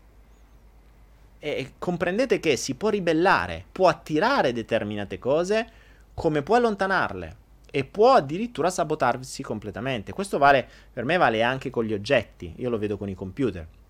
I miei computer sono assolutamente con un'anima cioè le macchine rispondono perfettamente ai tuoi stati d'animo, così come richiedono determinate attenzioni. Eh, ieri per fare, quello, eh, per fare il video che ho fatto ne ho bruciati due. Cioè, ah, sono accadute determinate cose eh, su un computer che aveva bisogno di determinate cure e attenzioni che non gli davo. Perché per me era quello un po' più... Uh, quello che usavo non aveva stesso la stessa attenzione di altre macchine. Io sono circondato da compio vivo con i computer, una delle mie rendite. Con le, con le, criptovalute. Per cui quella macchina non rendeva, era, è una macchina da lavoro, è quella con cui montiamo i video, mm, insomma tutta una serie di cose. E mi, me l'ha fatto capire ieri, mi sono dovuto prendere la serata per sistemarla completamente, quindi cambiare schede, cambiare batteria, ho cambiato tutto praticamente. Adesso funziona da Dio. Gli ho dato attenzione, quindi ricordatevi questo, ragionate anche in questo senso ehm, non presupponete che l'anima l'abbiate soltanto voi. E soprattutto qualunque altra cosa che vi circonda, animata e inanimata, animale, vegetale o, o, o macchina o elettronica, ha una sua vibrazione, una sua anima che interagisce con voi costantemente. Quindi voi qualcuno, qualcuno pensa di dire io sono solo, in realtà quando pensi di essere solo, tu stai denigrando tutto quello che hai attorno a te che sta con te. Quindi nel momento in cui io sto nella mia casa, di fronte a un televisore, di fronte a un telefono, di fronte a un lampadario, di fronte a un letto e dico cazzo mi sento solo, pensate come si sentono loro. Pensate come si senta quel lampadario, quel computer, quel telefonino che dice porca troia, mi hai in mano 24 ore su 24 e ti senti solo. Io che cazzo sono? Capite? Mettetevi per un attimo nella, nella, nella percezione degli oggetti della vostra casa che si sentono dire mi sento solo quando questi stanno con voi costantemente. È come se voi aveste una persona vicino e dite oh, che oggi mi sento proprio solo. Quella persona a fianco come si sentirebbe? Una merda. Ora pensate come si sentono gli oggetti attorno a voi e come possono reagire. Poi non ve lamentate se vi scoppia il televisore, vi scoppia la lampadina, il materasso vi fa i pulci e, e l'armadio vi fa i tarme. Capite?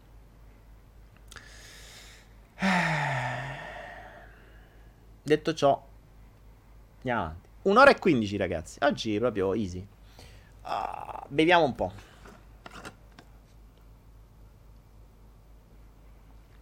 Remo d'Alessandro anche la casa. Cavolo, certo, la casa è una vibrazione ancora maggiore perché la casa è esattamente come un corpo umano, è fatto da mille elementi, da mille cellule, da mille cose. La casa è un enorme, è un animone.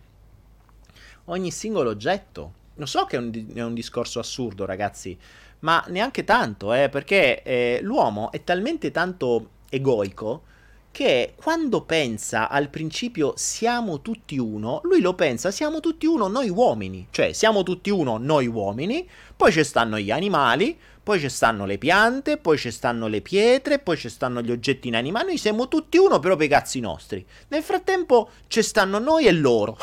e questo è il principio degli umani. Cioè quando si dice siamo tutti uno, già è, pri- è concettualmente complesso. Ma ammesso e non concesso che uno ci riesca ad arrivarci, il siamo tutti uno ci ragiona tra umani, mica tra tutto. Cioè siamo tutti uno e siamo tutti uno con la Terra, con tutti i pianeti, con l'universo, con tutti gli altri esseri stellari, con tutti gli altri esseri infinitesimali che stanno sulla nostra Terra, con tutti. E se no che siamo tutti uno? Siamo tutti uno a metà. Eh, pensateci. Dove tenere i nostri soldi liquidi? Mi dice Daniele Davide Sabbioni. Eh, Davide, i soldi liquidi tieni dentro le bottiglie, sono liquidi, quando li vuoi tenere? nei barattoli. Nei barattoli tieni i solidi, se sono tipo polpe li puoi mettere nei barattoli. I soldi liquidi tieni nelle bottiglie. Ah, Isabella, ho provato a chiamarti sul numero di WhatsApp, è fittizio. Isabella, non è fittizio, ma di sicuro non rispondo. Quel telefono viene acceso ogni tanto e soprattutto è talmente eh, il numero di WhatsApp è talmente pieno per cui mi si blocca costantemente. Quindi ogni tanto lo accendo, lo accendo, leggo i messaggi e, e via. Ma di sicuro non rispondo, non, non, è certo acceso per rispondere alle chiamate, se no sarebbe un delirio. Ah, Ezio Auditore, Lego è stronzo? E, è stronzo e è sempre come al solito un giudizio? No, Lego è creato da tutto quello che ti è stato infilato nella testa. Quindi dovresti dire tutto quello che hai ricevuto nella tua testa è stronzo? Boh, che ne so che hai ricevuto nella tua testa. Uh, Daniele quindi mi dice, Daniele Nenciolini su Facebook dice, quindi anche trovare una casa o comunque quella più adatta a noi può essere una conseguenza della legge di attrazione. Certo Daniele, e non sei tu che trovi la casa, è la casa che trova te. è ben diverso. La maggior parte delle case in cui ho vissuto non le ho trovate io, è stata una serie di conseguenze e soprattutto di casi in teo- teoria. Ehm, quindi il, um, la casa fondamentalmente, e tra l'altro la casa è importantissima perché ci vivi costantemente, ci passi tanto tempo in casa, quindi se la casa non ha una buona energia o non risuona con te, so cazzi, eh. Cioè una casa che si, che si ribella è un bordello. Per me, ad esempio, è stata una cosa che è successa più di una volta quando decidevo di andare via da una casa, una casa che ha funzionato perfettamente, dal momento in cui decido fra due mesi vado via si rompe tutto, se saltano i tubi, esplodono le cose, succede tutto di più. Così come la macchina, quando decidete di cambiarla, è finita, si rompe la mattina alla sera. Cioè, l'avrete notato probabilmente moltissimi di voi avranno avuto queste esperienze. Isabella e la bestia dice ti conosco da poco ma ti adoro Dani. Grazie Isabella e la bestia. Tu sei Isabella e la bestia. Cioè, cioè ci sono due che mi ascoltate Isabella e la bestia. Qui non so chi mi adora se Isabella o la bestia. Spero Isabella però se anche la bestia essendo tutti uno va bene così. È una forza che ci attira. Sì confermo è successo anche a me mi dice Rina Emanuela Pepe. Cesi Caracciolo guarda la trasmissione. Bene ciao Cesi Caracciolo Ah, arriverà un giorno in cui la nostra anima non dovrà evolversi più, dice Viviana Barillaro. Boh, Viviana, e si arriverà un giorno in cui la nostra anima non dovrà ehm, evolversi più? Non mi è dato saperlo. Per adesso sono in fase di evoluzione, per cui Sto, ce n'ho ancora da lavorare, quindi se ci arrivo un giorno e riesco a collegarmi a internet, ve lo dico. Vi dico, signori, ho raggiunto l'illuminazione, sono un'anima evoluta, non mi devo evolvere più, ho vinto la bambolina. Non so se arriverà un punto in cui, che ne so, ti evolvi e vinci qualcosa. Già, perché giustamente de- l'ego deve essere premiato. Immaginate una corsa, oppure scopriamo... Ma tra l'altro ragazzi dovremmo sempre considerare una cosa, intanto nel frattempo le esperienze con la macchina, con le case, ce ne sono a Iosa ovviamente. E ehm, eh, cosa dicevo? Il um,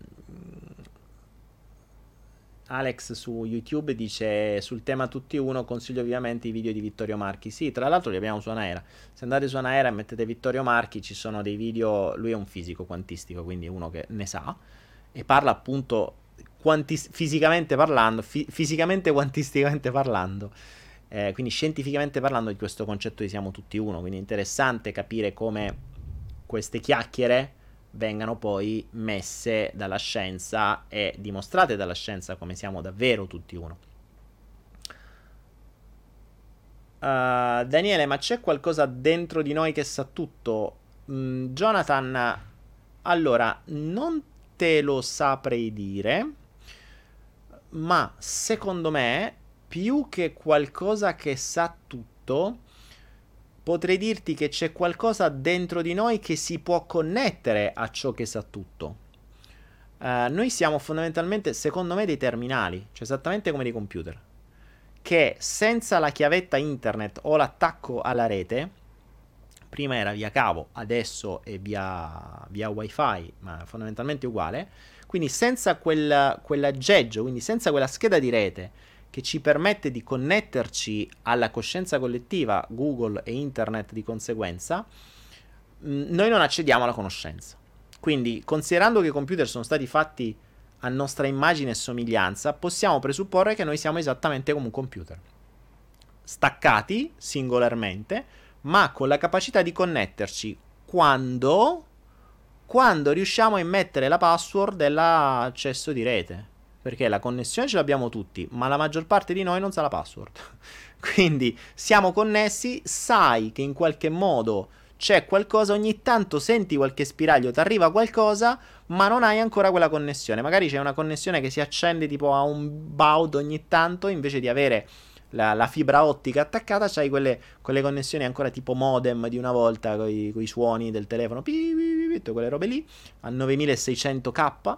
E quindi ti arriva qualche informazione come se per aprirti una pagina tu gli chiedi cosa devo fare nella vita e lui ci mette 10 anni per aprirti la pagina per dirti quello che devi fare. Se invece avessi la connessione, quella veloce, con la password giusta, cosa devo fare nella vita? Pam, ti arriva immediatamente la risposta. Quindi noi siamo una stazione ricevente e trasmettente, ma noi trasmettiamo e riceviamo esattamente un computer nel momento in cui usiamo bene la nostra scheda di rete o la nostra connessione wifi.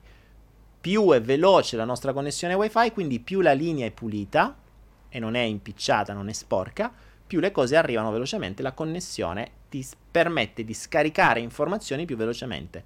Se ci pensi, è lo stesso principio di internet. Dieci anni fa, quando avevamo i modem lentissimi era impossibile scaricare un film perché si scaricava una pagina in ore. Oggi prendi un film da 3, ieri prima ho caricato 6 giga di video in mezz'ora. 6 giga di video, non avevamo neanche gli hard disk prima per mantenerli. Io avevo un hard disk da 2 giga. Scusatemi, avevo un hard disk, sto, sto a D. Il mio primo computer era un hard disk da 40 mega. Cioè oggi il mio video più stupido, questo, è 7 giga. Cioè servivano mh, mm, 20 hard disk per mantenere questo, questo video. Oggi questi video li mettiamo su un telefonino. Quindi ci sono molte persone che sono rimasti ancora con i computer vecchi, non hanno fatto questo upgrade di memoria né questo upgrade di, di, scheda di rete che ti permette di collegarti a una maggiore velocità. Questo è quello che secondo me uh, è come funzioniamo noi. Uh, di Sarò Marco 180 cosa ti dice? 180 la gallina canta canta sola sola non vuole andare a scuola uh, e poi non me la ricordo più. Invece poi mi dà 108 stiamo a dei numeri Marco di Sarò sta dando i numeri. 108 111 25 44 78 90 sulla ruota di Roma. Andiamo avanti. Daniele, cosa per lavare i denti?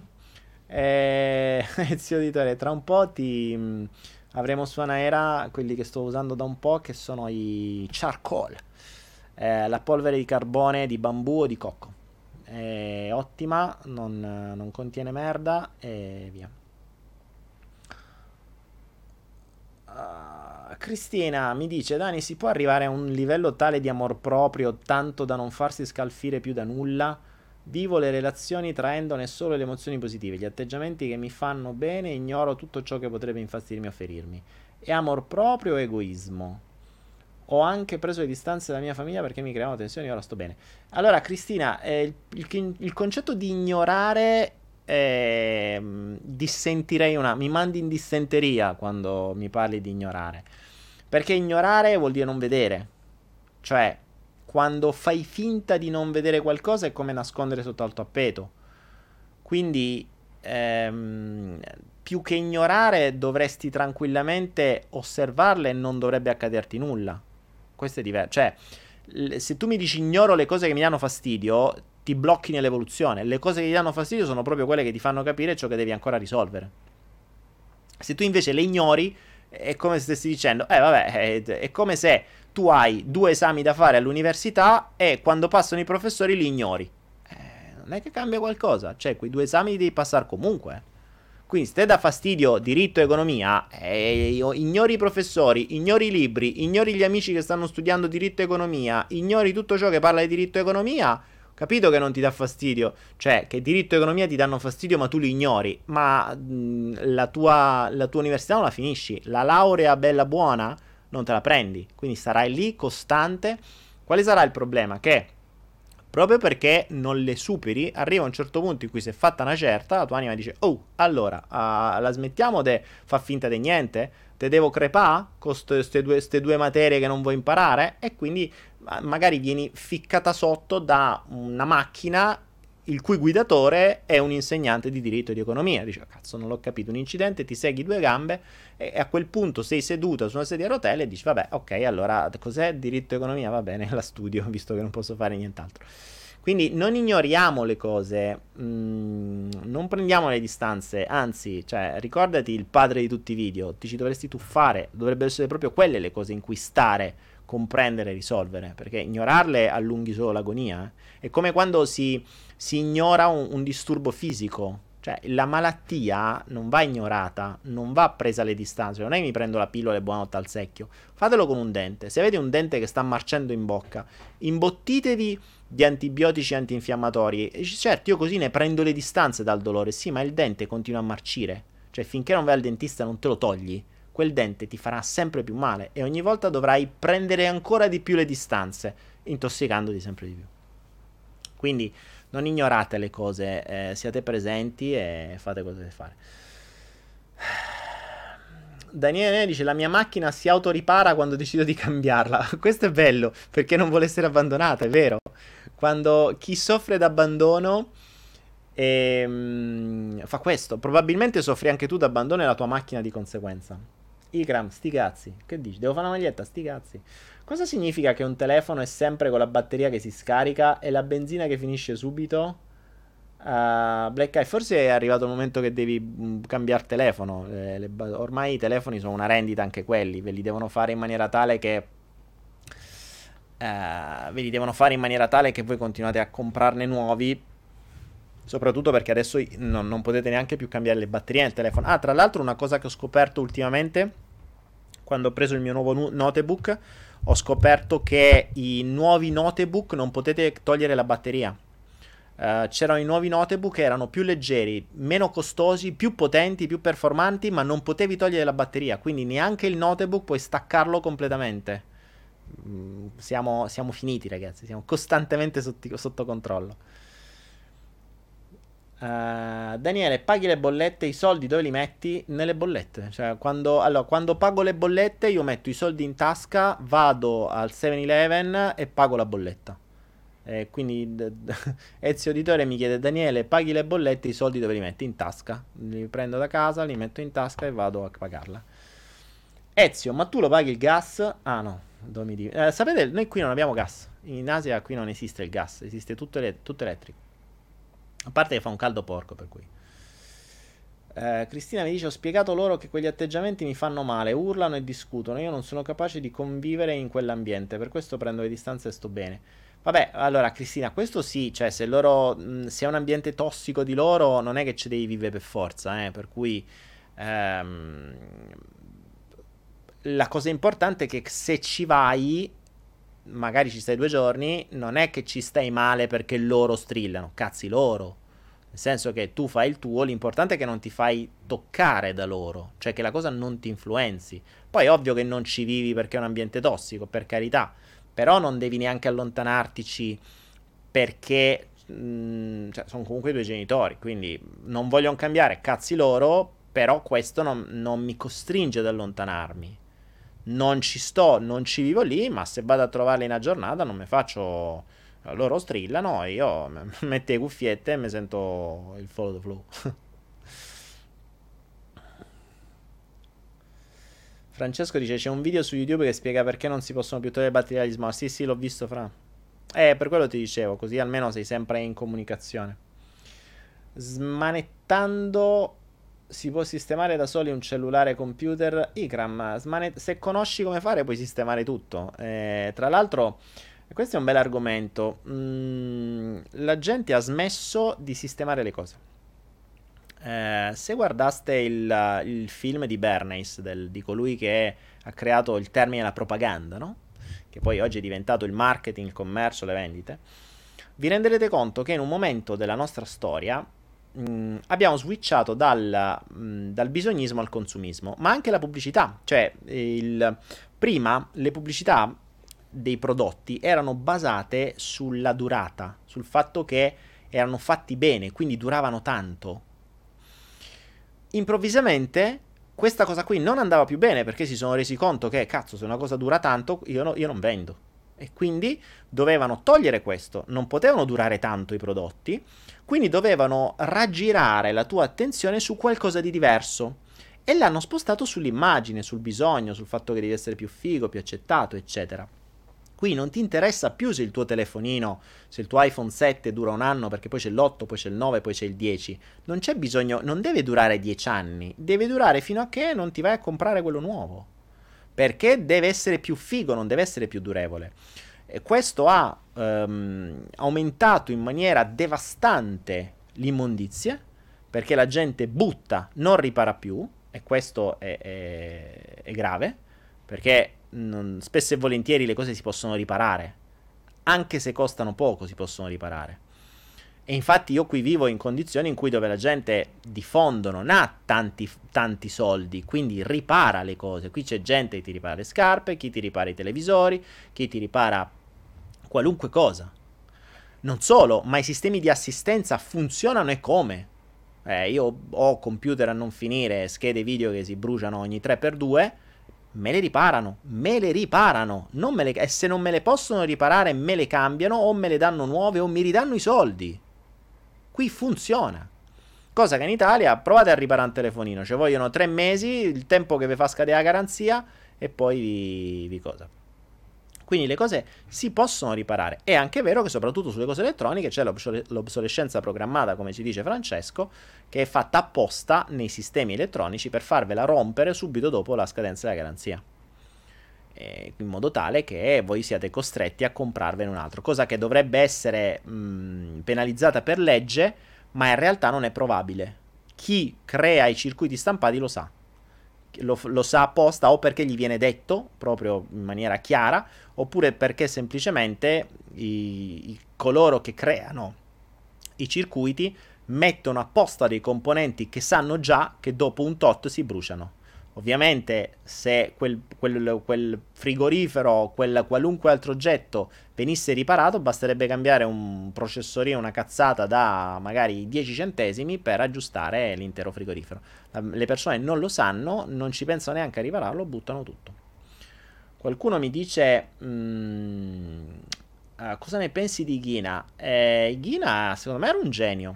Mm, purtroppo non ho avuto modo di conoscerlo quando, conos- quando ho conosciuto Ghina eh, quindi i suoi lavori eh, era già morto.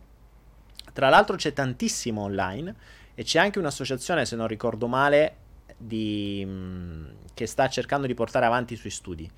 Ighina è un genio. Ighina è un genio che aveva capito benissimo come funzionava il sistema e lui diceva: A me frega niente di condividere le cose. Tanto se le vado a condividere, queste cose qui mi fanno fuori. Io lo uso per levare la pioggia dalla mia testa e far giocare i miei nipoti, non far venire i terremoti quando tutti gli altri crollano le case. e Qua non succede niente.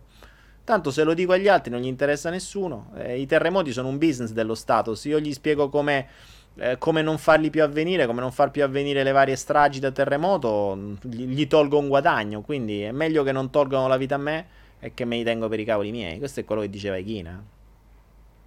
Guardatevelo Ichina. Cercate Ichina su YouTube, trovate un sacco di roba. Eh, Dani, in questo momento sei molto cinese. Sì, sono abbastanza svaccato, come si suol dire. Sono anche un po' stanco. Un'ora e 35, ragazzi, si è quasi fatta una certa. Chiamiamo Giro. Daniele, cosa pensi di Flavio Briatore? Buh, non ho mai avuto né il piacere né il dispiacere di conoscerlo, quindi non penso assolutamente niente.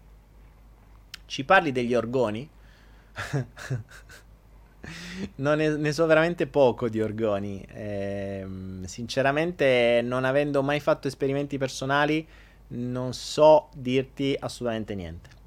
Quindi, come sapete, eh, vi parlo di ciò che conosco in prima persona, non di ciò che ho letto. Per cui, se volete parlare in, uh, or- se volete conoscere un po' di organi, trovate il mondo. Eh, fatevi le vostre esperienze e vedete. Se mi capiteranno organi tra le mani e potrò fare dei test, allora ne parleremo. Chanel Wanderlust. Chanel Wanderlust, che è quella che ha cambiato nome, mi sa. Va bene, mi ti scriverò in privato. Va bene, Chanel, scrivimi in privato. Maria Teresa Fortunato, sono arrivata ora. Ciao Dani, ciao.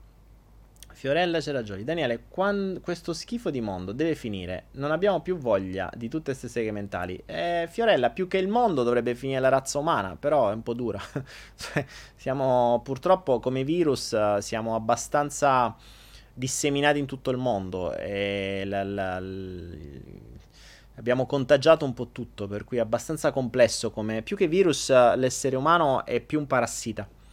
Perché a differenza il parassita è quello che eh, succhia dall'ambiente in cui si trova e non ridà niente in cambio. È quello che fa l'essere umano fondamentalmente. Per cui ormai abbiamo parassitato l'intero pianeta e speriamo che l'intero pianeta si liberi dei parassiti. Mm, io mi metterei per primo, se fosse per me, se ci fosse una bella estinzione di massa sarebbe una gran cosa, ma vorrei essere certo che non ne rimanga manco uno e poi moro pure io e sto a posto.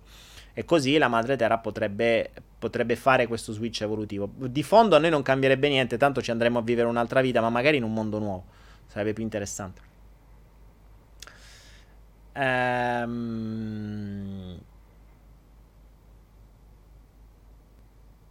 Ah, vediamo un po'. Dai ragazzi, allora, ultime, ultime domande.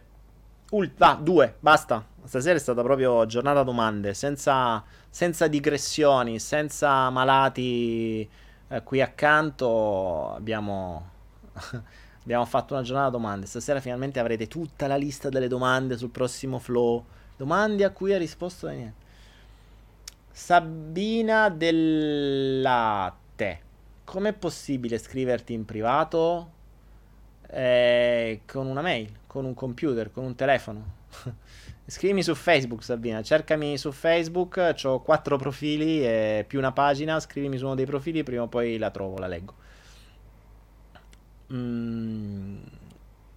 Stema, che è stata a scrivere? Cioè, non è tanto. Vabbè, assunta. Ciao, alla prossima. Ok, se ne state a ve ne state già a posto così. Legge di economia. Cos'è? Buh. Cosa ne pensi della preghiera? Eh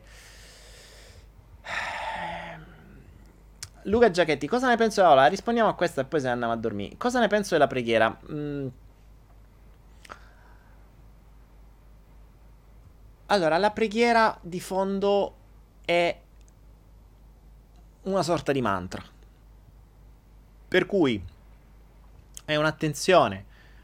Dipende cosa intendi per preghiera, perché se la preghiera mi intendi il uh, Padre nostro che sei nei cieli, sia santificato il tuo nome, bla bla bla, Vabbè, è un mantra che ripeti. Mm. Dipende sempre dall'intenzione che ci metti e con che intenzione la fai.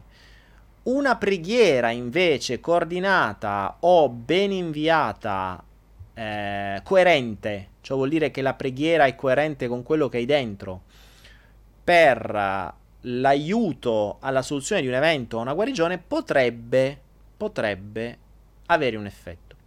Sembra, sembra, ma non è detto, che ci siano, che le, le congregazioni di monaci e di monache di clausura esistano proprio perché loro pregano sempre, eh, proprio per compensare le gregore, queste, queste forme pensiero, queste vibrazioni, di cui parlavo poi oggi, no? Eh, queste vibrazioni che stanno sopra di noi proprio per compensarle con qualcosa di mm, meno egoico, quindi che non sia solo rabbia, paura, competizione, eccetera, ma con la preghiera in qualche modo tanta gente che prega costantemente, un po' come l'esperimento di Maharishi Yogi, quello dei 4000, da cui poi tutto è partita la mia da cui partì tutta la mia evoluzione, perché fu il mio primo dubbio, questo Maharishi che ha fatto questo esperimento dei 4000 di cui parlo nella, nel mio video, quello più famoso, quello di un'ora e mezza sulla legge dell'attrazione, quel corso che feci a Brescia, se non ricordo male. E mh, quell'esperimento riuscì a cambiare la mente delle persone a fianco, cioè rese più buone le persone. Eh, noi qualche anno fa ne abbiamo fatto qualcuno di, di intenzione collettiva, mi sarebbe piaciuto poterla portare avanti, ma quando ho tentato di fare un progetto univoco dove tutti si potevano unire, quindi ciò intendeva associazioni, eh, b- b- guru, sciamani, tutto quello che era, in un progetto unico, cioè dove tutti assieme si mandavano intenzioni. E la logica era no ego, no logo, quindi non mi interessa, non, non nessuno deve interessarsi al proprio ego, al proprio logo, al mio gruppo, ai miei followers, i tuoi followers. Ognuno faceva e diceva, cioè era un unico calderone dove mh, c'era uno scambio, dove veramente si era tutti uno. Figurati, sai quanto è durato il, processo, il progetto? Un giorno. Quando, nel momento in cui vai a proporlo a tutti i vari guru della situazione, ti dicono come? Ah, se io devo mandare la mia lista, i miei followers, lì dove ci sono gli altri, e se poi seguono gli altri, ho capito che problema c'è. Allora tu sei per un cambiamo il mondo, rendiamo il mondo un posto migliore, siamo tutti uno, volemo se bene, o i miei follower sono i miei, cerco di rubarti i tuoi e gli devo vendere quello che gli vendo io perché il mio è giusto e il tuo è sbagliato. Perché poi nel, nel mondo di finta spiritualità ormai è questo quello che funziona, eh? non è che...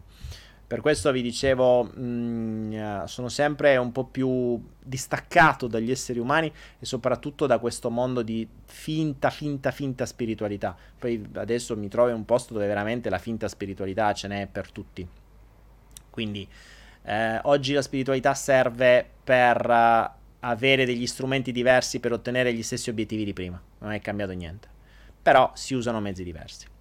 Quindi detto ciò, ragazzi, io direi con un bel dito a dopo un'ora 42 e 45 secondi possiamo chiudere questa trasmissione. Se volete potete anche mettere un cuore che non serve assolutamente a niente, però visto che ho le palette in qualche modo devo usarle perché se no eh, ho fatto una spesa inutile e fa figo usare le palette, quasi quasi le metterò su una era in vendita perché ce n'è anche una terza, quella con la faccia così. Oh con l'espressione da con la bocca aperta che si può essere intesa in diversi modi in effetti però si presuppone e voglio sperare che la faccia quella gialla con la bocca aperta che fa oh sia una faccia eh, stupita e non voglio pensare male che sia una faccia che voglia qualcos'altro. Detto ciò, e dopo sta stronzata, me lo dovevo dire con un cappello da giullare, ragazzi, amici miei, vi abbandono fino a martedì prossimo. Ricordatevi che mercoledì prossimo ci sarà la Naera Voice legato al follow the flow denaro e non escluso, non è escluso che potremo già darvi qualche piccola anticipazione sulle novità che stanno in calderone. Anzi, forse vi darò già qualcosina che sto studiando in questi giorni qualcosa che vi aiuterà a imparare meglio cose sul trading, sul denaro e ovviamente sarà tutto completamente gratis. Quindi preparatevi mercoledì prossimo. Um, siate online, so che adesso ormai è vacanza, adesso è, fa caldo anche da voi, la gente va a prendersi gli spritz col ghiaccio perché fa caldo. Quindi se non sarete online, ragazzi, ve lo vedrete in differita. Uh, mi spiace non vedervi online, ma fondamentalmente il follow the flow va avanti con voi o senza di voi. Detto ciò, ci vediamo martedì prossimo per il Photo Flow, mercoledì prossimo per Photo Flow and Voice e giovedì prossimo per il Photo Flow ancora. Grazie di tutto, buona serata, buon fine settimana, buono spritz, buone vacanze, siete in vacanze, buona evoluzione o buona involuzione se siete tra quelli che volete soltanto far finta di crescere. Buonanotte a tutti ragazzi! E adesso vi metto anche la sigla, eh? se ci riesco.